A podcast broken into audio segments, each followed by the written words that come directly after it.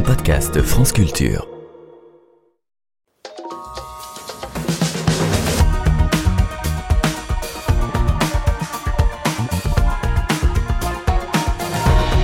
Des prix planchers destinés à protéger le revenu des agriculteurs et agricultrices de pratiques prédatrices, c'est la promesse qu'a formulée Emmanuel Macron lors de sa visite au Salon de l'agriculture samedi dernier. Alors un tel contrôle des prix est-il seulement possible et souhaitable dans le contexte d'une économie mondialisée? Ces prix minimums imposés suffiront-ils à rassurer les agricultrices et agriculteurs de France sur leurs conditions matérielles d'existence? Nous en discuterons avec nos deux invités, les économistes Olivier Mével et Hervé Guillaumard. Mais avant cela, comme tous les nous recevons une chercheuse ou un chercheur dont le travail permet de mieux comprendre la société dans laquelle nous vivons. Et de travail, c'est peu dire qu'il sera question aujourd'hui, tant notre invité du jour en a scruté toutes les formes, même les plus invisibles, car si toutes travaillèrent, toutes ne furent pas pour autant rémunérées ni reconnues, en se penchant sur le travail réalisé par amour, par passion ou encore par altruisme, Maud Simonet montre comment cette notion de travail exclut en réalité tout un pan de nos économies, lésant au passage ces travailleuses et travailleurs qu'on ignore. Cette définition trouble du travail avait alerté les grandes théoriciennes du féminisme. Maud Simonet, directrice de recherche en sociologie au CNRS et autrice de L'imposture du travail, des anthropocentrés, le travail pour l'émanciper, s'en saisit à son tour, bien décidée à refuser du travail ce que le capitalisme en a fait. Bonjour et bienvenue Maud Simonet. Bonjour en s'appuyant sur le déjà là, produit par les luttes passées, mais aussi nécessairement en inventant par les luttes à venir de nouvelles institutions collectives et structurelles, bien au-delà de l'entreprise, de l'usine ou de l'administration, ce sont les conditions matérielles du pouvoir des travailleuses et travailleurs sur tout leur travail qu'il faut réinventer. Maud Simonet, je viens de lire là un extrait de votre ouvrage qui semble être un objet hybride entre état de l'art académique, essai sociologique, mais aussi pamphlet, voire manifeste. Comment le qualifieriez-vous vous-même et quel était votre but en le rédigeant, Maud Simonet? C'est une bonne manière de, le qualifier, euh, cet objet hybride là, tout ce que vous venez de dire. Oui, moi je le pense un peu comme un essai, effectivement, à la fois scientifique et politique. C'est ce que j'essaye de dire à l'intérieur, avec du coup les limites que ça peut avoir de faire ça en, en un si petit nombre de pages. Euh, c'est euh, il est à la fois en continuité avec mon travail de chercheuse. Donc moi, je suis sociologue, je suis sociologue du travail, mais comme je rajoute souvent du travail invisible, du travail gratuit, des formes de gratuitisation du travail. On pourra revenir un peu sur ces termes. Donc, dans un endroit particulier de la sociologie du travail, je m'y suis pas toujours d'ailleurs reconnue. Enfin voilà, j'ai euh, et euh, mais, sociologue pour moi, ça veut dire que je fais des enquêtes. Donc effectivement, j'ai fait beaucoup d'enquêtes sur ces questions-là, sur le bénévolat, sur le volontariat, sur le service civique, sur la mise au travail des allocataires du RSA, qui est que je, enfin d'actualité. Voilà, euh, des allocataires de l'aide sociale, puisqu'en fait j'ai beaucoup plus travaillé cette question aux États-Unis euh, pendant des années avant qu'elle ne nous arrive euh, comme ça en France.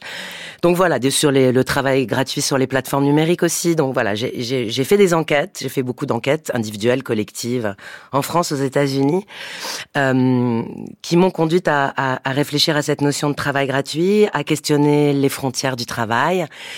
Et ce petit ouvrage, il est à la fois en continuité euh, avec tout ça, sauf qu'il expose moins les enquêtes. C'est pas un livre de sociologie classique au sens où ça présente effectivement des enquêtes de terrain, euh, mais il est assis là-dessus. Et il est assis sur un espèce de, une espèce de décalage que j'ai ressenti de plus en plus fortement entre ce que je voyais justement seul ou avec d'autres dans mes enquêtes sur les transformations du travail, les enjeux du travail, certains enjeux du travail en tout cas, que je ne retrouvais pas euh, à l'intérieur des conceptualisations traditionnelles du travail. Et donc j'ai voulu aller un petit peu au bout euh, de cette interrogation-là. Alors justement, hein, entrons dans, dans, le vif du sujet. Ce à quoi vous appelez dans cet ouvrage, parce que c'est un véritable appel dans certaines pages, c'est à se saisir véritablement de la question du travail d'un point de vue presque essentiellement définitionnel. Pour vous, la distinction entre ce qui relève du travail et du non-travail, tout ce qui serait hors du travail, n'est plus ou n'est pas, selon vous, une clé de lecture satisfaisante. Pourquoi cela, Maud Simonet?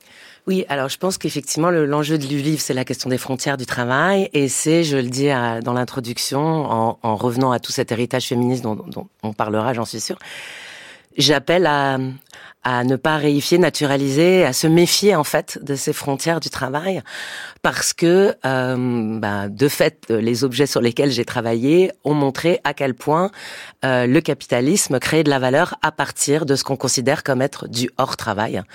Et donc, euh, si euh, ce hors travail est producteur de valeur et donc euh, de valeur qui est appropriée en fait, euh, avec des travailleurs qui sont pas reconnus ou des travailleuses qui sont pas reconnus euh, comme des travailleurs, eh bien, il y a véritablement un enjeu euh, de pouvoir sur le travail. Euh, il y a un enjeu de lutte sur les frontières du travail, comme j'essaye de le montrer.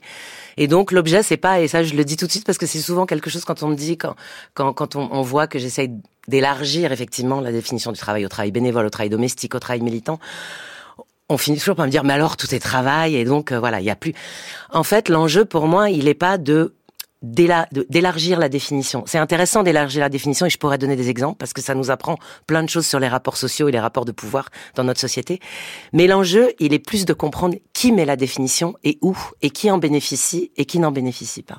Et c'est ce que vous dites, c'est que cette frontière entre travail et hors travail, elle n'est pas naturelle, elle n'est pas innée, elle est, elle est très située finalement, Maud Simonet. Elle est située socialement, ça c'est sûr, puisque donc, euh, alors là, je, je, crois que je peux pas parler sans parler de tout l'apport de la pensée féministe, qui a été pour moi donc là la première manière de véritablement conceptualiser de manière critique cette frontière du travail, en nous disant, ben en fait, alors il y a, plein de pensées féministes et on pourra y revenir, mais en pointant la question du travail domestique comme une forme de travail gratuit, euh, les féministes nous ont obligés à questionner euh, cette frontière du travail d'emblée en disant toute une partie des activités qui sont faites majoritairement par les femmes pour autrui, au nom de valeurs de l'amour, de la féminité, de la maternité, etc., ne sont pas considérées comme du travail dans notre société.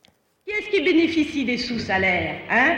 Si ce ne sont les exploiteurs qui tiennent le gouvernement en main, pourquoi est-ce qu'ils décideraient tout d'un coup hein, qu'ils vont accorder le salaire égal aux femmes ça, ça, rapporte des millions et des millions de nouveaux francs, les différences de salaire. Et à qui? Aux employeurs. Bon, et pourquoi est-ce que le gouvernement, il payerait le travail ménager fait par les femmes? Et ça, c'est une chose que j'ai pas entendue non plus. Et pourtant, je sais qu'il y a des congressistes qui ont posé la question. On ne parle jamais de ça, le travail. Oui, mais je ne l'ai pas entendu ici. Le travail ménager, il est gratuit. Et une femme qui travaille oui, il est gratuit, il n'est pas payé. Alors quand on parle de la liberté des femmes de rester au foyer ou d'aller travailler, c'est une belle liberté en effet. C'est pas une liberté du tout. Vous avez la liberté de dépendre de votre mari, vous n'êtes pas payé. Alors on le disait, euh, Maud Simonet, ce qui a alimenté votre réflexion, ce sont toutes les recherches hein, menées euh, euh, par des théoriciennes féministes qui furent les pionnières de l'analyse du travail gratuit à travers le travail domestique, précisément vu comme du hors-travail, on va y revenir. Or ce que vous dites, c'est que ces analyses, portées par des figures du féminisme matérialiste comme Christine Delphi, dont on entendait la voix en 1970 lors des États généraux de la femme, ou encore comme la voix de Silvia Federici, toutes ces analyses-là sont profondément conflictuelles. Alors autour de quels axes se structure cette et en fait, qu'est-ce que nous apporte le fait de comprendre cette euh, définition du travail comme un objet de conflit et de conflit politique, Maud Simonet? Alors, elles, elles, sont conflictuelles. Là, vous, vous entendez la conflictualité entre les féministes elles-mêmes? Exactement. Oui. Euh, bah parce que quand elles se sont attaquées en fait à cette question du travail domestique comme une forme de travail, qu'elles ont voulu le rendre visible, euh, à la fois déjà statistiquement, bon c'était déjà un enjeu très fort pour le montrer, mais aussi euh, pour le penser, l'expliquer et surtout se poser la question de bah, si c'est un travail qui est fait gratuitement par les femmes, qui se l'approprie en fait? Si, si, ce travail a une valeur, hein, et c'est ce qu'elles ont posé, alors qui bénéficie, euh, qui s'approprie la valeur de ce travail? Euh, Et là, il y a eu, oui, des débats assez forts entre différents courants du féminisme qu'on qu réduit souvent à la question euh, qui est l'ennemi principal, le patriarcat ou le capitalisme, mais en fait c'est le capitalisme suite, patriarcal. Voilà, j'essaie tout de suite de dire que c'est plus compliqué et plus plus nuancé et surtout plus euh, intelligent la manière dont elles ont posé ce débat, c'est-à-dire que euh, évidemment que euh, celles qui ont voulu montrer que c'était le capitalisme, comme par exemple vous citiez Silvia Federici qui fait partie de ces féministes euh, du, du, courant du salaire au travail ménager, féministe italienne, opéraïste des, dans les années 70, euh, euh, qui ont revendiqué notamment un salaire pour le travail ménager et, et qui ont posé les bases de ce qu'on appelle aujourd'hui les, les théories de la reproduction sociale, c'est-à-dire en gros elles ont dit ben, l'usine pour qu'elle puisse produire, euh, pour que pour que le capitalisme euh, puisse euh, voilà faire son activité de production tous les jours. Ben, derrière l'usine capitaliste, il y a une usine invisible qui est construite autour de la maison, autour du foyer, et dans laquelle le capitalisme a petit à petit assigné principalement les femmes pour exercer tout ce travail de production et de reproduction de la marchandise essentielle au capitalisme, la force de travail. Et cela dit, et c'est ce que j'ai trouvé euh, extrêmement intéressant dans votre ouvrage, c'est que euh, cette fameuse usine invisible, finalement, elle aussi fait l'objet d'une réflexion de la part d'un nouveau courant euh, féministe qui arrive un peu plus tardivement, le féminisme noir, qui voit ce lieu du foyer, ce lieu plus domestique, aussi comme un lieu d'émancipation. Qu'est-ce que ça, ça vient changer, Maud Simonet? Oui, bah il y a eu donc après ces débats qu'il y a eu pu avoir entre est-ce que c'est plutôt la classe des hommes, la classe des femmes euh, qui s'approprie le travail domestique euh, gratuit des femmes? Donc ces débats un peu au sein du marxisme en fait ou des héritages de la pensée féministe marxiste. Il y a eu une espèce d'onde de choc à mon avis sur cette pensée-là et qui a eu des effets d'ailleurs sur cette pensée-là, euh, qui a été l'apport du féminisme noir qui quelque part a rajouté dans l'équation, mais pas comme un plus, comme un, un cœur en fait dans l'équation, euh, les enjeux de race en disant, en posant donc moi, je cite souvent les travaux de Bellux parce que je les trouve euh, très forts sur cette question et très très bien écrits et très explicites. Où clairement, Bellux dans les années 80, elle interpelle le féminisme mainstream autour de cette question du travail domestique en disant mais vous, euh, les femmes blanches, les femmes des classes moyennes supérieures, vous, le féminisme en fait qu'on entend en ce moment euh, porter la parole des femmes, en fait, vous portez la parole d'une partie des femmes seulement, celles qui veulent échapper au foyer, qui disent bah nous, on n'en peut plus d'être face à nos maris, nos enfants, on veut aller sur le marché du travail, pour s'émanciper, pour retrouver, euh, pour sortir de ces formes d'exploitation domestique. Et Bellux leur dit, un, un, en réalité, euh, vous avez une conception du travail qui sera peut-être votre carrière à vous sur le marché du travail, mais nous, les femmes noires, ou nous, les femmes des classes populaires américaines des classes ouvrières américaines, on y est depuis toujours sur le marché du travail, et on peut vous dire que c'est pas un lieu d'émancipation pour les femmes. Nous, on aimerait plutôt pouvoir rentrer à la maison et pouvoir construire à l'intérieur de la maison par ce travail domestique, en fait, des espaces de subversion à un autre ordre que l'ordre juste capitaliste et patriarcal, qui est l'ordre raciste, en fait, dans lequel on est pris, et dans lequel ce travail domestique, qui est un travail familial, communautaire, d'éducation, est aussi un lieu de construction d'une résistance politique, d'une subversion de l'ordre social dans lequel on est pris. Et est-ce que c'est à partir de ce, euh, de ce moment-là que euh, finalement euh, la frontière entre travail et hors travail se fait de plus en plus floue? Est-ce que ça, ça a été un, un point de bascule? Ou est-ce que ça a été plus tardif encore? Vous voulez dire sur le dans, dans, les réflexions ou sur le ou sur la question ou sur le sur la réflexion sur sur ce moment où on commence à identifier le fait qu'il y a il y a pas le travail d'un côté et le hors travail de l'autre. C'est évident que enfin pour moi c'est un des apports fondamentaux de l'analyse féministe. En fait évidemment que ça a été de montrer tout le travail qui est fait gratuitement par les femmes parce que quand on montre quand on commence comme le font encore des collègues aujourd'hui comme enfin l'ont remis hein, en, en, en, lumière Céline Céline Bessière et Sybille Golac par exemple dans le dans le genre du capital quand elles elles additionnent le temps de travail domestique et le temps de travail professionnelle et qu'elle montre qu'effectivement, bah, à temps de travail un peu plus élevé pour les femmes, il y a quand même juste un tiers de leur travail qui est rémunéré quand c'est deux tiers pour les hommes. Donc oui, c'est montrer effectivement ces enjeux-là, mais c'est tout de suite montrer les enjeux de rapports sociaux qu'il y a derrière, en fait qu'effectivement le travail gratuit des uns c'est pas le travail des autres. Et, et évidemment que ça ça c'est un des apports très forts pour moi de du féminisme. Ça n'a pas simplement été de montrer que les femmes travaillaient plus et travaillaient plus gratuitement que les hommes.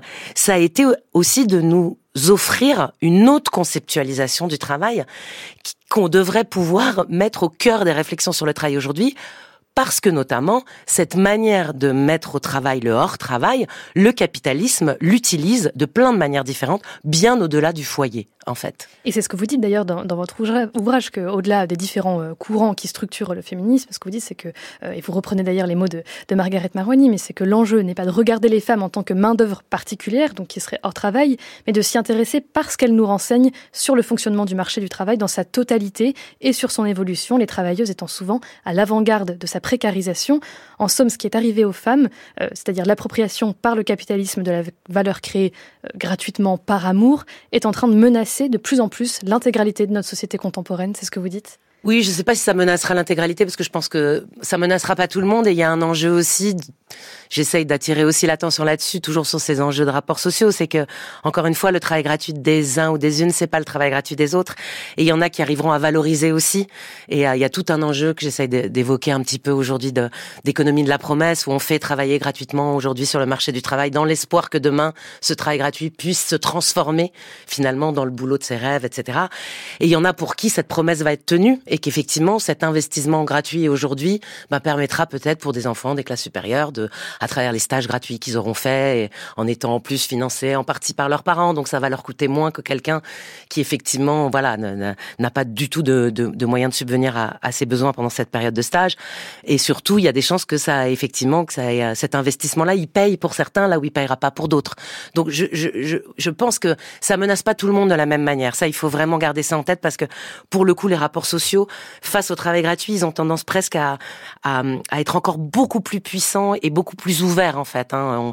quand on rentre, par exemple, quand on est sociologue comme moi et qu'on rentre des gens qu'on, qu'a priori la sociologie du travail n'étudierait pas comme des travailleurs parce que c'est des bénévoles, des volontaires, des stagiaires, des allocataires de l'aide sociale, donc on les voit pas comme des travailleurs ou des travailleuses sur un, une situation de travail. Quand vous les rentrez dans l'analyse de la situation de travail, les rapports sociaux éclatent en fait entre les, les grandes bourgeoises bénévoles qui nettoient le Central Park comme je l'ai pu l'analyser avec mon collègue John Krinsky. Bon, je prends un exemple un peu extrême. Et puis les allocataires de l'aide sociale seuls avec enfants euh, dans des situations extrêmement précaires, euh, qui nettoient aussi le même parc à un autre endroit du parc, et qu'aucune des deux ne sont reconnues comme des comme des travailleuses. Hein. C'est la bonne voisine bénévole d'un côté, et c'est la la locataire de l'aide sociale euh, qui rachète sa citoyenneté de l'autre. Elles, de fait, elles travaillent toutes les deux pour la municipalité de New York, et leur travail est complètement invisibilisé et gratuit. Mais évidemment qu'il ne coûte pas autant aux deux. Vous voyez ce que je veux dire? Par contre, effectivement, il y a des formes de mise au travail qui touchent aussi les classes dominantes, comme ça touche euh, les classes, euh, les classes dominées, euh, qui vont toucher les hommes. Par exemple, je pense que c'est pas un hasard que la question du travail gratuit soit revenue très très fort dans un espace d'analyse du travail qui est l'espace des plateformes du digital labor d'internet. Et il y a eu d'ailleurs un magnifique coup de gueule d'une d'une sociologue des médias, Kylie Jarrett, qui a dit ah bah voilà maintenant que ça touche les hommes, ça intéresse tout le monde. Mais je vous signale que ça fait plus de 50 ans que les féministes ont écrit là-dessus. Donc, mais c'est vrai que c'est du coup c'est en train de toucher beaucoup plus les hommes. Donc voilà, il faut aussi, je pense que ce qu'il faut dissocier, c'est comment ça touche les, les, les travailleurs et les travailleuses visibles ou invisibles. Mais et d'une part, et ça les touchera pas et jamais de la même manière. Mais par contre, ça peut les toucher plus ou moins tous. Par contre, ce qu'il faut comprendre, c'est comment c'est une forme de de production de valeur du capitalisme aujourd'hui. Voilà. Et alors, il y, a, plusieurs choses sur lesquelles on pourrait rebondir euh, dans ce que vous venez de dire, Maud Simonet. Euh, mais en tout cas, on peut peut-être insister au cœur de cette économie de la promesse que vous venez d'évoquer, euh, elle n'est elles n'ont plus pas le fruit du hasard. Il y a des acteurs qui, qui la poussent, qui, qui en sont les, tenants et les aboutissants. Et vous parlez notamment du rôle de l'État, qui est à la fois qui entretient ce processus et qui en bénéficie aussi. C'est-à-dire que les, les structures sont créées pour perpétuer cette économie de la promesse. Oui, alors je pense que là, par exemple, on a eu une démonstration assez forte, par exemple, pendant le Covid, avec tous ces appels à l'engagement, ces appels aux couturières. Bon, moi, j'ai fait une enquête avec euh, avec des collègues, Fanny Gallo, euh, Julia Mancitieri et Eve Murray-Canfort, sur euh, sur la production de bénévoles euh, production pardon de bénévoles, c'était un joli lapsus, production oui. de masques bénévoles pendant le Covid, mais aussi sur la production de bénévolat en fait, sur cet appel en fait aux couturières. Alors là, en plus, on s'ennuyait pas d'écriture inclusive, c'était très clairement de l'appel aux couturières, donc l'appel aux femmes qui vont faire des masques donc pendant cette période où on en manquait tellement, notamment pour le pour la reprise du travail. Hein. Donc on est vraiment dans l'économie là de la, du travail reproductif. Hein. On va remettre la France au travail. Il nous faut des masques pour euh, protéger la force de travail et pouvoir relancer en fait euh, l'économie productive. Donc on s'appuie sur le travail reproductif et on va en appeler euh, au bénévolat des femmes en ouvrant comme ça des hangars entiers, en mettant des machines. Et donc voilà, nous on a fait une enquête là-dessus et c'est pas du tout minime. Hein. Il y a des départements comme euh, comme le département de la Dordogne, c'est 400 000 masques qui ont été produits par des couturières bénévoles pour équiper tout le département. Et on entend, on a aussi documenté euh, la, colère des couturières aussi, euh, certaines couturières professionnelles qui euh, effectivement l'ont fait spontanément au départ par acte de solidarité pour leurs proches, pour l'hôpital d'à côté, pour les voisins, pour et qui à un moment donné se sont dit mais comment c'est possible qu'on institutionnalise autant ce travail gratuit des femmes que tout d'un coup, les collectivités locales, les pouvoirs publics nous appellent tous à venir produire, toutes, à venir produire gratuitement des masques, quand nous-mêmes, c'est notre métier. Pour certaines d'entre elles, on est costumière, on est couturière, et en fait, on n'est pas payé pour faire ça. Et donc, elles avaient interrogé, est-ce que notre travail n'a aucune valeur Et on pourrait, bon, je donne cet exemple du Covid, il y a eu les élèves infirmières pendant le Covid qui ont été placées en stage et, et mobilisées comme euh, aides-soignantes. Il y a eu euh, cet appel effectivement au bénévolat, au volontariat, au service civique. Mais avant même la, la, crise du Covid, nous, on avait documenté aussi avec des collègues, euh, Florencia Daden, Sophie Rétif et Francis Lebon, tout le déploiement du service civique euh, dans les services publics depuis 2015, où on a en fait des services publics aujourd'hui qui fonctionnent grâce à ce travail en fait de ces gens qui ne sont pas reconnus comme des travailleurs ou des travailleuses. Mais ce qui est terrible, c'est qu'on voit que la place de l'affect est énorme là-dedans, puisqu'il y a euh, l'appel à la bonne volonté, il y a faire les choses aussi euh, par amour de son prochain, pour faire avancer les choses. mais du coup vient la question fatale, c'est comment on s'en dépêtre, comment on arrive à dire aux individus, en fait ça relève de l'exploitation, alors même que en face on pourrait avoir ce discours de oui, mais je fais ça parce que ça me plaît, parce que ça a du sens à mes yeux. comment on, arrive à briser un peu cette, euh, cette aporie-là, euh, Maud Simonet Déjà, je pense que le, avant de la briser, il faut l'accepter. Et ça, c'est quelque chose de très difficile. Parce que vous avez raison, c'est des affects. Moi, j'ai même, je dis souvent même des valeurs. C'est au nom de valeurs, on s'approprie la valeur de notre travail. Donc, c'est énorme. Et ça, je pense que, euh, pour moi, c'est le leg de, c'est un des legs très forts de la pensée féministe sur l'exploitation. Euh, au nom de l'amour, le travail domestique. Au nom de l'amour, le travail gratuit. Et quand je dis avant de le dépasser ou de le briser, il faut l'accepter parce que ça nous fait violence parce que ça nous oblige à penser ensemble, en fait, les valeurs, ce qui fait qu'on est des êtres effectivement qui sont pas juste des machines à produire, hein, des êtres sociaux, des êtres culturels, des êtres politiques, etc., des êtres aussi humains, tout simplement. Donc nos valeurs euh, et l'exploitation, c'est des choses qu'on a vraiment du mal. Et là, j'ai essayé de prendre un peu de temps dans ce livre, même si je pense que c'est encore trop court, mais pour dire tant qu'on va opposer ces deux choses-là parce que ça nous fait peur de les penser ensemble, on n'y arrivera, pas. Il y a une belle, euh, il y a un, un, un, beau travail aussi d'une économiste. Euh, on est à, entendez-vous l'écho, donc euh, Viviana Zelizer qui avait fait ce beau texte sur intimité et économie et qui nous disait voilà, arrêtons d'opposer en fait parce que sinon on va revenir toujours avec cette idée que c'est des mondes hostiles, c'est des sphères séparées et on n'arrivera pas à aller au cœur finalement des mécanismes d'exploitation. Et pour finir, pour briser cette je pense que briser, c'est non pas nier la coexistence de ces deux éléments, c'est pas c'est pas dégager l'amour ou la passion, les, c'est se réapproprier le travail. Merci infiniment, Maud Simonet, d'être venue dans notre studio pour nous partager les grandes réflexions que vous développez dans votre ouvrage L'imposture du travail, désanthrocentré, le travail pour l'émanciper, paru hier aux éditions 10-18. Autre temps, autre figure de l'émancipation. On se retrouve tout de suite après Fur Hildegard von Bingen de Devendra Banhart pour notre table ronde d'actualité autour de la mise en place de prix planchers pour les agriculteurs et agricultrices français.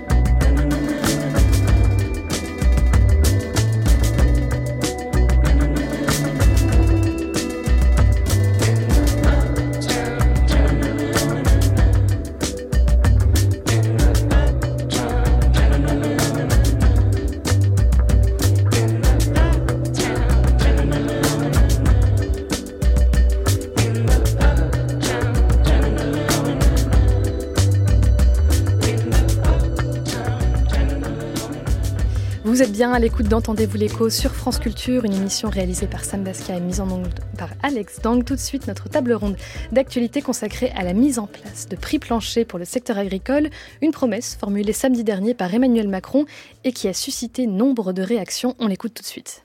Il y aura un prix minimum, un prix plancher. C'est-à-dire que l'indicateur qui est défini dans une filière, on va repartir sur la construction du prix de l'avant, ce sera un prix plancher en dessous duquel le transformateur ne peut pas l'acheter et donc en dessous duquel, après derrière, le distributeur ne peut pas vendre. C'est ça qui manque. L'indicateur, il se fera filière par filière et il constituera ce prix. Premièrement, c'est une idée que nous avons portée, nous, la France Insoumise, il y a encore quelques mois, à l'occasion d'un débat parlementaire par mes collègues Bompard et Aurélie Trouvé. À ce moment-là, ils ont moqué cette proposition. Qu'est-ce que c'est qu'un prix plancher? C'est la possibilité pour une profession, pour une filière, de pouvoir avoir un rapport de force suffisant pour vis-à-vis du, du lobby agroalimentaire dont je parlais tout à l'heure, de la grande distribution, de négocier un prix correct. Un prix garanti ne peut fonctionner que si on n'impose pas euh, la multiplication des normes, si on ne met pas en place euh, les accords de libre-échange et euh, si on, on se refuse à mettre en place du patriotisme économique. C'est le coût de production, payer nos charges, nos fournisseurs,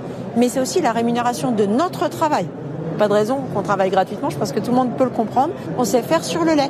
L'Institut de l'élevage, l'interprofession qui regroupe et des producteurs, enfin l'ensemble de la chaîne, on est arrivé à, définir des coûts de production. Donc ça, on sait faire. C'est une très mauvaise idée. Ça paraît être une bonne idée sur la carte, mais derrière, dès qu'on creuse un petit peu, finalement, on a déjà ce qu'il faut. Il faut juste appliquer la loi Egalim qui, fait, qui rend aujourd'hui que la matière première agricole n'est pas négociable.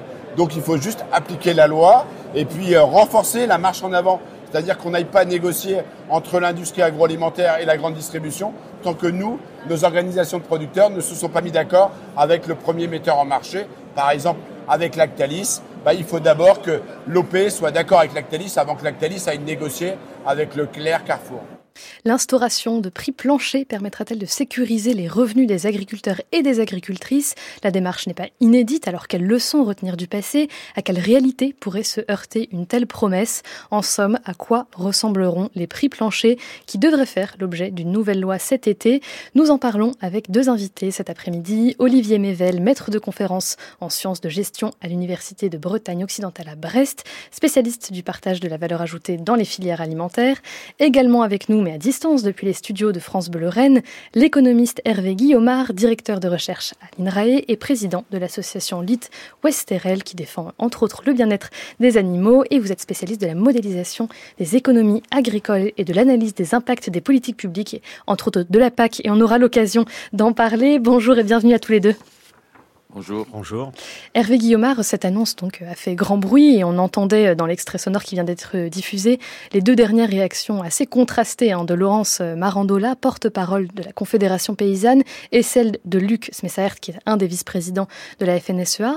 Est-ce que vous pouvez nous dire, Hervé Guillaumard, si cette annonce était attendue de la part euh, des agriculteurs et des agricultrices? Est-ce que ça faisait euh, partie de leurs revendications? Je, crois que c'était une surprise. Enfin, je reviens du salon de l'agriculture donc euh, hier soir et en discutant avec les uns et les autres depuis dimanche, je pense que c'était une surprise pour pratiquement tous les acteurs. J'aurais tendance à dire acteurs privés et acteurs publics. Et donc c'est une annonce qui a été faite euh, par le président de la République dans le fameux débat ou petit débat qu'il a eu au cours du salon. Olivier Mével, euh, une surprise peut-être, mais est-ce que ça faisait partie euh, historiquement, on va dire, euh, de revendications qu'on entendait régulièrement, ou est-ce que ce n'est pas forcément quelque chose qui était demandé par les syndicats agricoles? Incontestablement, c'était pas demandé. il y a eu des propositions de loi en ce sens de la part de, du groupe LFI hein, à l'Assemblée ouais, nationale, ouais. mais euh, chez les agriculteurs, ce n'était pas demandé. Mais je pense qu'il ne faut pas trop donner d'importance non plus à ce terme de prix plancher, parce que le président a vécu un moment très particulier sans doute dans son mandat à cette occasion. Oui, il y avait et un contexte. Voilà, agité. avec un contexte mmh. très fort. Et je pense qu'il s'est retrouvé sous pression avec des conseillers qui n'ont peut-être pas été non plus à la hauteur à ce moment-là pour lui expliquer effectivement que dans le fond, euh, l'application de la loi EGalim ne nécessitait pas l'utilisation des mots prix plancher. Alors justement, euh, les mots ont un sens effectivement. Euh, très concrètement, euh, Olivier Mevel, est-ce que vous pouvez nous expliquer de quoi il s'agit, sachant que mercredi dernier, donc le 28 février, la porte-parole du gouvernement, Prisca Thévenot, a annoncé qu'il n'était pas question que le prix plancher devienne un prix administré, imposé par l'État de manière immuable et définitive. Alors prix plancher, prix administré, prix garanti, est-ce que vous pouvez nous aider à y voir plus clair? Alors, je comprends que ce soit pas facile, mais effectivement, la réaction des, des agriculteurs se comprend parce que prix plancher, prix administré, collectivisme, euh, soviétisation, voilà, ex et on va dire euh, collectivisation, c'est-à-dire euh, planification totale finalement de notre agriculture au-delà du seul jeu concurrentiel. Et donc évidemment, quand on dit prix plancher dans l'esprit du président, et d'ailleurs le Premier ministre est revenu expliquer dans le fond les choses sans utiliser le terme prix plancher. Euh, par exemple, pour les auditeurs, euh, aujourd'hui, euh, la tête de chou-fleur bio se vend aux alentours de 0,30 euros la tête. Les coûts de revient pour, je dirais, les agriculteurs de la ceinture légumière bretonne sont aux environs de 0,60 euros, c'est-à-dire 60 centimes d'euros. Donc, il manque 30 centimes. Donc, un prix plancher signifierait qu'on ne puisse pas acheter aujourd'hui le chou-fleur bio en deçà des 60 centimes d'euros, parce que sinon on commettrait effectivement un délit. Et donc, euh, la notion de, prix plancher, elle est forte parce que la grande peur des agriculteurs, c'est de penser que ce prix plancher devienne finalement le prix habituel auquel on leur achète le produit et qu'il y ait un plafond de verre qui se crée. C'est ça, que le prix plancher devienne le prix, euh, le prix plafond. Euh, Hervé Guillaumard, sur cette construction du prix qui deviendrait donc ce fameux prix plancher, est-ce qu'on sait comment vont être fixés ces prix en fonction de quels indicateurs? Là, là, là, est tout l'enjeu en fait. Hmm. Et, j'aurais tendance à répondre d'abord que je, je, trouve un peu étonnant quand même aujourd'hui les critiques très très fortes sur ne serait-ce que le concept de prix, de prix plancher par beaucoup d'acteurs qui réclamaient en fait une meilleure application des lois Egalim où vous reviez déjà une notion en fait de prise en compte des coûts de production puisque vous aviez aussi une construction en avant du prix, où en fait vous, vous, essayez de garantir la matière première agricole, donc le prix, et ensuite ça devait se retrouver jusqu'au distributeur. Et, donc je, je, crois que c'est le terme plancher en fait qui, mm. qui pose problème, comme ça a été dit par Olivier, et aussi parce que le fait qu'il y avait à la fois une organisation syndicale professionnelle agricole, la Confédération paysanne, et un parti, LFI, qui défendait les notions de prix plancher qui avaient été contestées par, en fait, la majorité, par exemple, juste quelques jours avant. Et, la, la, grande difficulté va être de dire, dans un prix plancher, vous essayez de garantir, en fait, que le prix final va prendre en compte le coût de production au niveau agricole, et dans le coût de production, il y a une certaine rémunération du travail agricole, donc des agriculteurs. Et la grande difficulté qu'on constate déjà aujourd'hui dans la loi Egalim, c'est justement comment vous calculez ces coûts de production. Parce que les coûts de production sont très variables pour une même production selon la taille de l'exploitation, selon la région où vous êtes. Il y, a, il y a, une grande différence entre les coûts de production, par exemple, en Bretagne, pour reprendre un exemple, puisque je suis aussi ici, et par exemple le lait de montagne, ou entre un agriculteur en conventionnel et un agriculteur en bio. Et donc toute la question va être demain de savoir si vous allez pouvoir décliner en fait ces prix planchers en tenant compte des hétérogénéités de situation. Et l'idée, c'est que ces prix-là, justement, qui font l'objet euh, d'une très forte hétérogénéité, vous venez de, le dire, euh, l'idée, c'est que ces prix-là soient fixés euh, quoi par des négociations, filière par filière, tout le monde y passerait? Est-ce que tous les tous les produits sont éligibles à l'instauration d'un prix plancher, Hervé Guillaumard? Alors, dans l'absolu, tout le monde tout le monde est éligible puisque ça n'a pas été dit. Donc, on peut le faire, hmm. mais pas forcément. Ça, je pense que ça va être l'objet des discussions ultérieures. Oui, d'ici l'été. Hmm. Voilà. Et il est peut-être pas souhaitable que ça le soit pour tous les produits. Il y a des produits très périssables, ou en tout cas, il y a une, très variabilité, une variabilité très forte des produits dans le temps, etc., qu'il faudra aussi prendre en compte. La, la, la question, je répète, c'est, vous avez, enfin, le, enfin, un des problèmes centraux, c'est, c'est comment vous allez définir, en fait, ce prix plancher. Et aujourd'hui, le, le, le, président de la République, et, et puis précisé ensuite par le Premier ministre et ministre de l'Agriculture, ont dit que ça devait être construit par les interprofessions. Donc en gros par, par les professionnels agricoles, si je fais très très vite. Ce qui était le cas en fait déjà dans les lois Egalim, mais les interprofessions n'étaient pas toujours d'accord justement déjà sur la construction de ces coûts de production. Étant donné l'hétérogénéité des situations que vous avez. Et donc la grande question va être de savoir comment vous allez vous entendre sur des prix planchers pour différentes productions, étant donné différentes situations. Olivier Mével, vous connaissez bien euh, les arcanes des négociations, les fameuses euh, aussi entre euh, interprofessions, mais aussi entre industriels et, et, distributeurs. On le sait, ce sont généralement des négociations complexes, longues, souvent houleuses. Est-ce qu'on a plus d'espoir que dans le cadre d'une discussion sur, des, sur un prix minimum, les choses se passent un peu mieux? Alors, tout d'abord, peut-être pour les auditeurs, pour les éclairer, aujourd'hui, euh, les fameuses lois dont on parle, le GLIM 1, 2 et 3, les lois de 2018, 2021 et 2023, ont produit un contexte. Mais il faut bien penser qu'avant, il y a déjà eu des cadres réglementaires qui ont été posés, dont la fameuse loi de modernisation de l'économie du 4 août 2008. Et donc aujourd'hui, on a des lois qui produisent des effets contradictoires et qui mettent en difficulté aujourd'hui à ceux qui sont en charge de veiller à l'application de ces lois, au contrôle, éventuellement à la sanction. Je m'explique. Quand, euh, je la loi GLIM 2 a été promulguée, eh ben, des interprofessions ont demandé des exemptions. Aujourd'hui, le végétal, c'est-à-dire les céréales, les fruits et légumes, les oléagineux, protéagineux, sont exemptés et ne sont pas concernés par la loi GLIM. Donc en gros, c'est on va dire, tout ce qui est euh, animal, qui est concerné par régime. Mais dans ce contexte-là, euh, vous avez dans l'animal des premiers acheteurs qui sont des coopératives et des sociétés industrielles privées. Les coopératives, c'est le président de la coopérative qui fixe le prix d'achat. Donc les coopératives ne sont pas non plus concernées directement par EGM2. Donc au final, le dispositif, on va dire les dispositifs EGLIM, ne concernent que 25% de l'agriculture. Et c'est là que le bas blesse, parce que c'est où tout le monde est embarqué dans un EGalim. Et on a vu la décision du tribunal de commerce de Bordeaux dernièrement. Dans une filière, la viticulteur, pas du tout concerné, exempté à la demande des interprofessions. Mais c'est le juge qui est venu se saisir finalement des lois EGalim pour condamner des négociants qui avaient effectivement bah, utiliser un rapport de force pour obtenir des prix qu'ils n'auraient pas obtenus normalement dans des conditions normales. Ça, c'est un contrat tripartite, d'accord, entre, entre un groupement d'éleveurs, la distribution, donc nous, et l'industriel. Quatre pages. Le monde entier est dans ce schéma-là. Le schéma de, des trois feuilles avec une agrafe. Il n'y a pas de loi de modernisation de l'économie en Espagne, en Allemagne, en Italie. Ça, ça n'existe pas. Ça, c'est que franco-français. Pourquoi je suis le seul à dénoncer la loi de modernisation de l'économie, qui aujourd'hui est obsolète. Pourquoi? Parce qu'elle était peut-être bonne en 2008 quand elle a été euh, lancée, dans le contexte de 2008. On est en 2024, 16 ans après, et on est toujours sur la LME. Et ce que je dis juste, c'est que la LME, pardon, la loi de modernisation de l'économie, écrase les lois Egalim.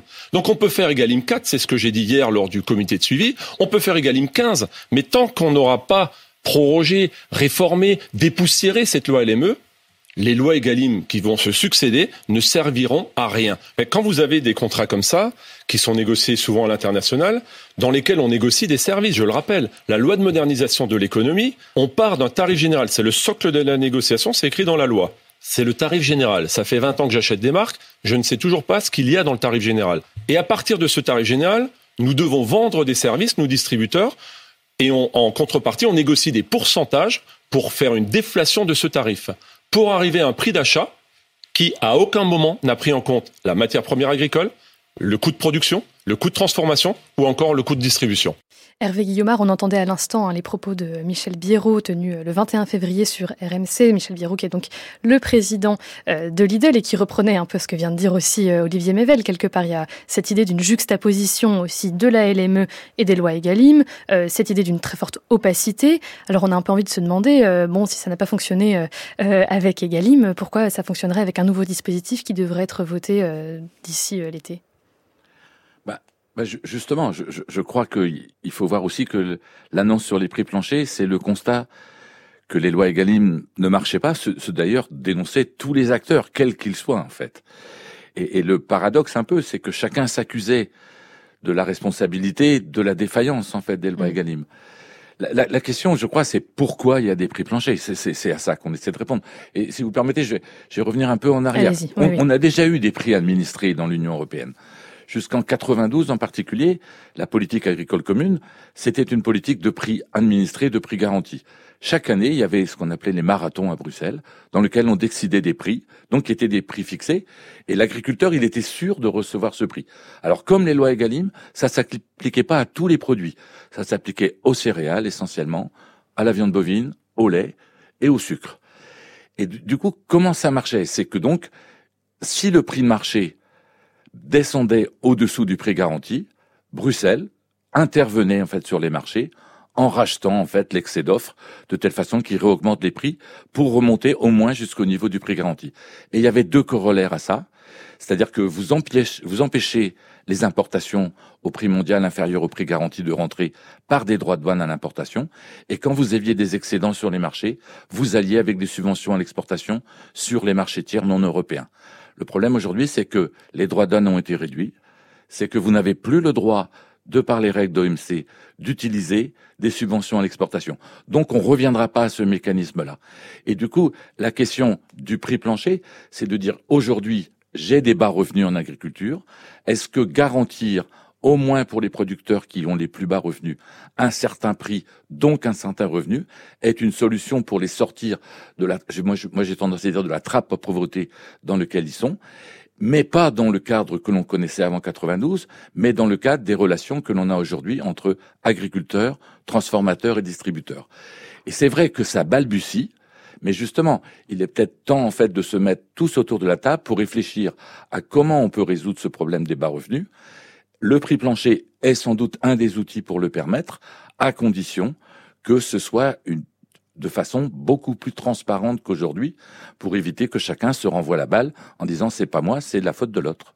Alors on l'a compris, hein, le, terme de transparence est un peu le maître mot aussi euh, au cœur de, ces négociations-là. Et je voudrais juste qu'on on reste un instant aussi euh, sur euh, le témoignage de, Michel Viero qui, bon, certes dénonce les, lois plus ou moins opaques et surtout très complexes à, comprendre. Et il s'inscrit lui aussi dans ce, dans ce rapport de force entre producteurs et distributeurs. Et lui, il a lancé ce fameux, ces fameux accords tripartites euh, en 2015 euh, qu'il évoquait au, début de, l'extrait sonore, euh, avec cette idée d'un prix fixé, d'un commun accord avec les producteurs de viande bovine, en tenant compte de leurs coûts et avec un engagement sur les volumes. Il y avait ces deux, jambes-là. Olivier Mével, pour vous, ce genre d'accord menait un peu de, de, gré à gré, si vous voulez, un peu dépendant de la bonne volonté de certains distributeurs, bon, en l'occurrence Lidl, mais ça pourrait être d'autres. Est-ce que c'est un modèle qui pourrait faire ses preuves, qui pourrait continuer à, être une preuve d'efficacité et, un soutien aussi pour les agriculteurs? Effectivement, les contrats tripartites sont dépendants de la bonne ou de la mauvaise volonté de certains de ne pas vouloir les appliquer. En attendant, il, effectivement, les contrats tripartites apportent quelque chose de nouveau et c'est la règle à l'étranger. Mais ce qui est important, c'est de bien comprendre que les agriculteurs, ils vendent à des premiers acheteurs qui sont souvent des industriels. Et donc, euh, dans ce premier cas, la loi EGalim n'a absolument pas pensé à ce premier round elle, elle pense au rang entre les industriels et les GMS. Alors que, effectivement, on devrait repenser les négociations commerciales au sens de la loi du travail de 2005, qui ont pensé les négociations commerciales comme on les vit aujourd'hui, à savoir du 1er décembre au 1er mars de l'année N plus 1, mais qui concernent industriels et GMS. À la suite de ces... Oui, les grandes et moyennes surfaces, c'est-à-dire la grande distribution. Excusez-moi. Et à ce moment-là, derrière, les industriels reviennent vers les agriculteurs pour leur dire ça n'a pas été bon, on n'a pas de quoi à vous payer. Donc, ce qui est important de, concevoir, c'est qu'aujourd'hui, le rapport de force s'exerce à deux niveaux. D'un côté, dans la filière, par exemple, bovin, les viandes.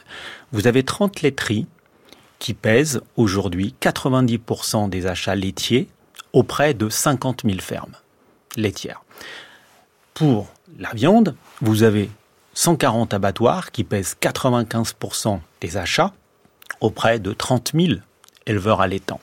Et donc, il y a d'entrée de jeu un rapport de force, une dissymétrie, et donc il convient de redonner en fin de compte du pouvoir et les agriculteurs sont en quête éperdument de pouvoir au travers de cette première négociation. Et le regroupement des agriculteurs dans des organisations de producteurs est le moyen de pouvoir pallier aujourd'hui à ce jeu de rapport de force. D'ailleurs, je rappelle que la Cour des comptes vient dans son rapport, du 14 février, oui. effectivement, vient de dire qu'aujourd'hui, Et rendez-vous compte, sur 64 contrôles menés, 75 étaient positifs. Ça veut dire que sur 75% des cas, les industriels n'appliquent pas la loi EGLIM. Et pourtant, il n'y a pas de sanction.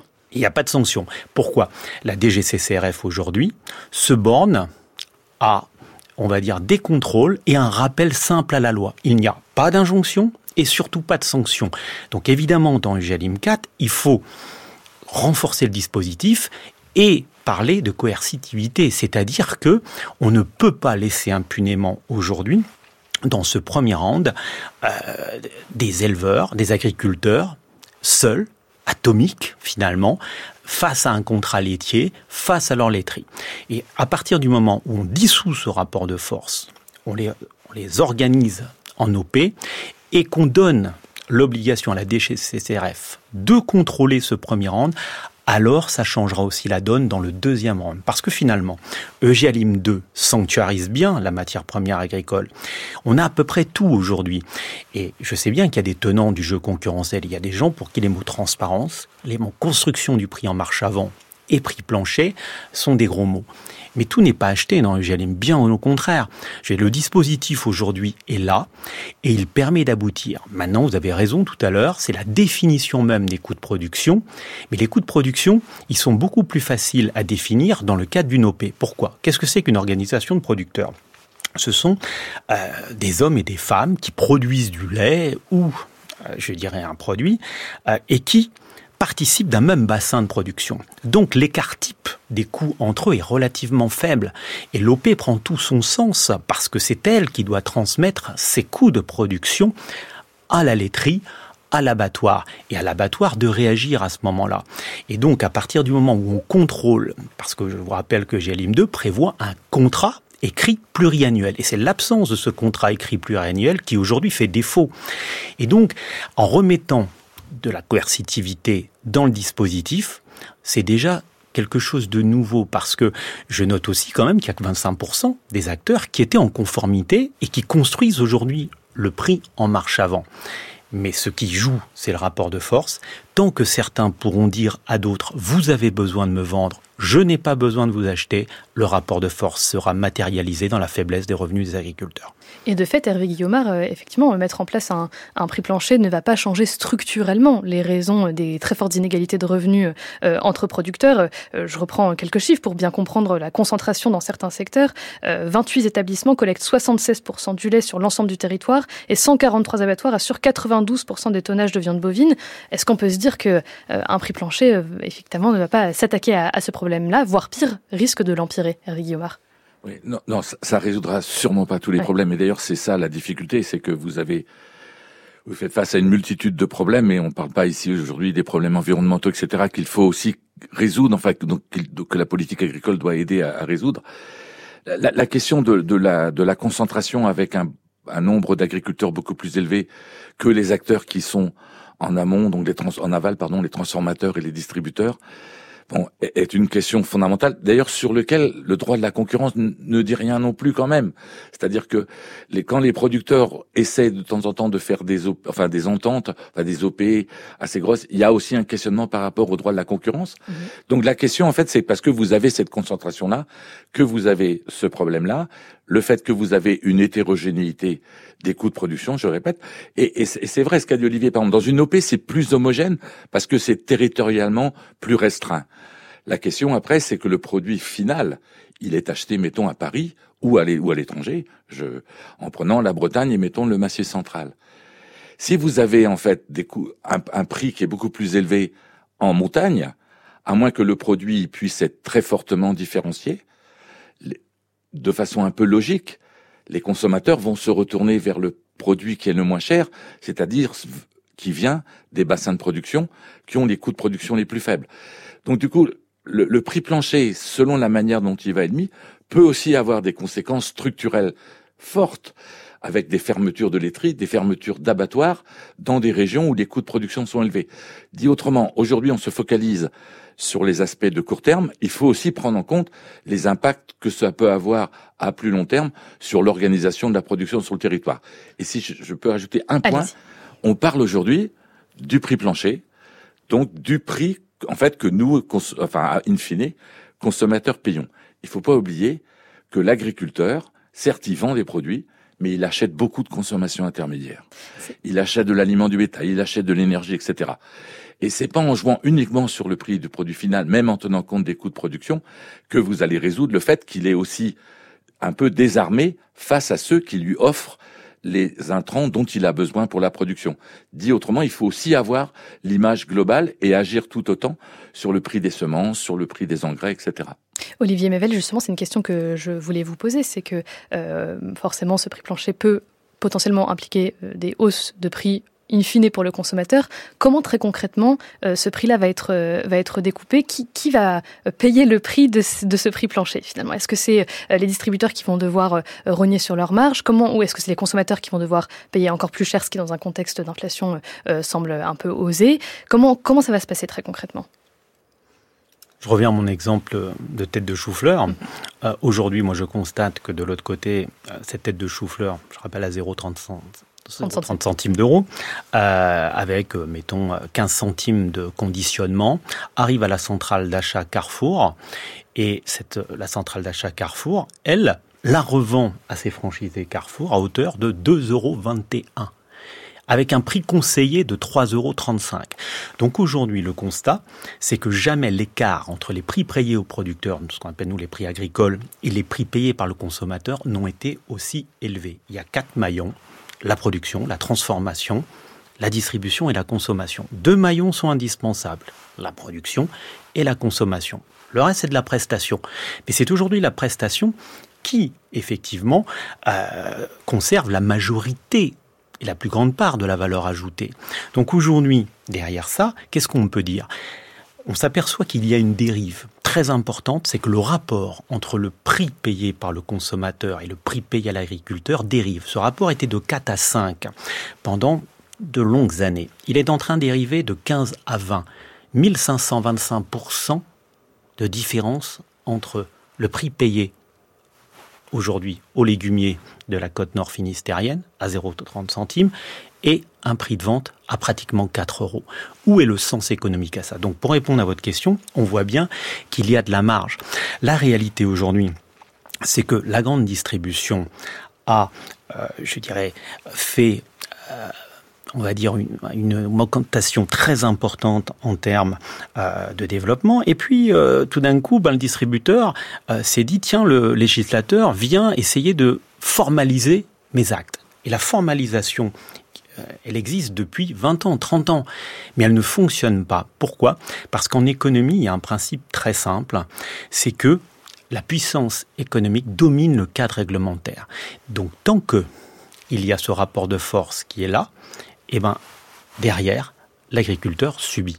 Donc pour qu'il ne subisse plus, il faut d'abord dissoudre ce rapport de force et la loi EGalim a quelque chose d'intéressant, c'est que elle a sanctuarisé le prix de la matière première agricole. Alors certains dénoncent euh, effectivement cette transparence obligatoire, mais on est obligé d'en arriver là dans un pays qui ne s'est pas attaqué à la dissolution du rapport de force et qui ne rentre pas en voie de sanction et de condamnation pour ceux qui font état de ce rapport de force. Et si je vous comprends bien, Olivier Mével, euh, mieux valait une loi Egalim euh, bien faite et bien appliquée plutôt qu'une nouvelle proposition comme des prix planchers.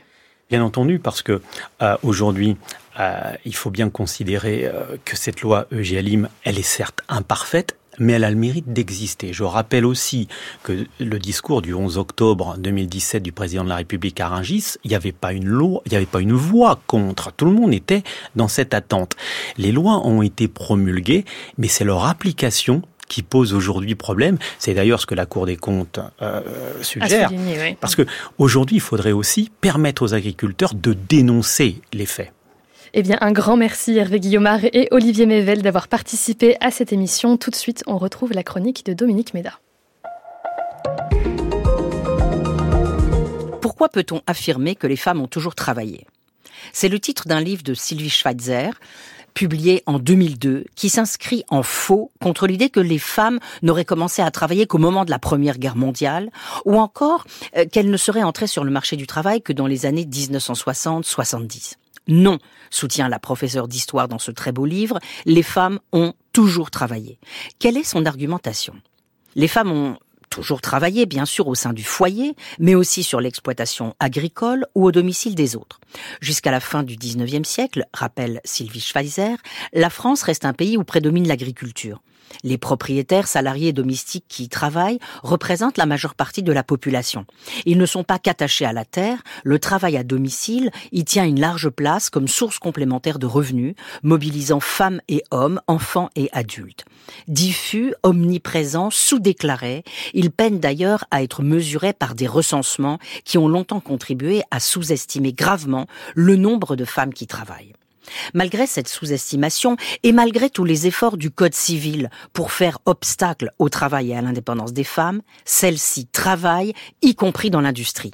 En 1836, un million de femmes y sont employées, un million six cent mille en 1861. Pour le secteur tertiaire, alors même que les recensements les sous-estiment quand elles travaillent à la boutique avec leurs conjoints, elles sont un petit peu moins présentes. 700 000 en 1836, 1 million 100 000 en 1861. Mais elles sont aussi nombreuses, 600 000 au milieu du siècle, employées comme domestiques et de plus en plus présentes dans le grand commerce avec l'ouverture des premiers grands magasins comme le Bon Marché en 1852. C'est au recensement de 1906 que basculent les proportions de femmes actives, désormais quasiment réparties en trois grands tiers entre l'agriculture, l'industrie et le secteur tertiaire. Avec l'installation des machines et son corollaire, la rationalisation du travail, les femmes ne sont plus simplement ouvrières dans le textile, féminin à 90%, mais encore dans les industries mécaniques, alimentaires et chimiques. Bien que l'historiographie classique considère que les femmes ne vont réellement accéder à l'emploi qu'avec la Première Guerre mondiale, Sylvie Schweizer rappelle qu'en 1911, il y a déjà 2 63 000 ouvrières et encore 880 000 patronnes de l'industrie et du commerce, 715 000 employés et 789 000 domestiques. Certes, la Première Guerre mondiale entraîne des bouleversements majeurs. Dans les campagnes comme dans les villes, des métiers exclusivement masculins en temps de paix basculent sous la responsabilité des femmes, mais entre le recensement de 1911 et celui de 1921, le nombre de femmes recensées sur le marché du travail ne bouge pourtant pas. 7 200 000 en 1911, 7 213 000 en 1921. Après la parenthèse des années 30, marquée par la crise économique et la remise en cause du travail féminin, et celle des années 50 qui marque un retour de l'idéal de la femme au foyer, Officiellement et jusqu'aux années 70, les catholiques sont en première ligne d'un combat qui réclame des femmes d'être mères et au foyer. Il faut attendre les années 60-70 pour que s'engage un changement massif. 7 millions 200 000 femmes au travail en 1921, 7 millions 100 000 en 1968. En ces années de changements sociaux, les femmes actives entament une décisive montée quantitative, écrit l'historienne. Elles sont 8 millions en 1975, 9 millions 600 000 en 1982, 12 millions 200 000 en 1999. L'accroissement du nombre de femmes sur le marché du travail s'est fait en faveur d'un secteur tertiaire en pleine rénovation. Elles sont désormais fortement présentes dans la fonction publique d'État et à l'hôpital. Nous verrons la semaine prochaine si ce développement quantitatif de l'emploi féminin s'est accompagné d'une rémunération égale à celle des hommes, d'un accès organisé à l'ensemble des postes de travail et de l'accession aux postes de responsabilité. Merci Dominique, on vous retrouve sur le site de France Culture à la page du pourquoi du comment ou en podcast sur l'application Radio France et je vous dis à la semaine prochaine.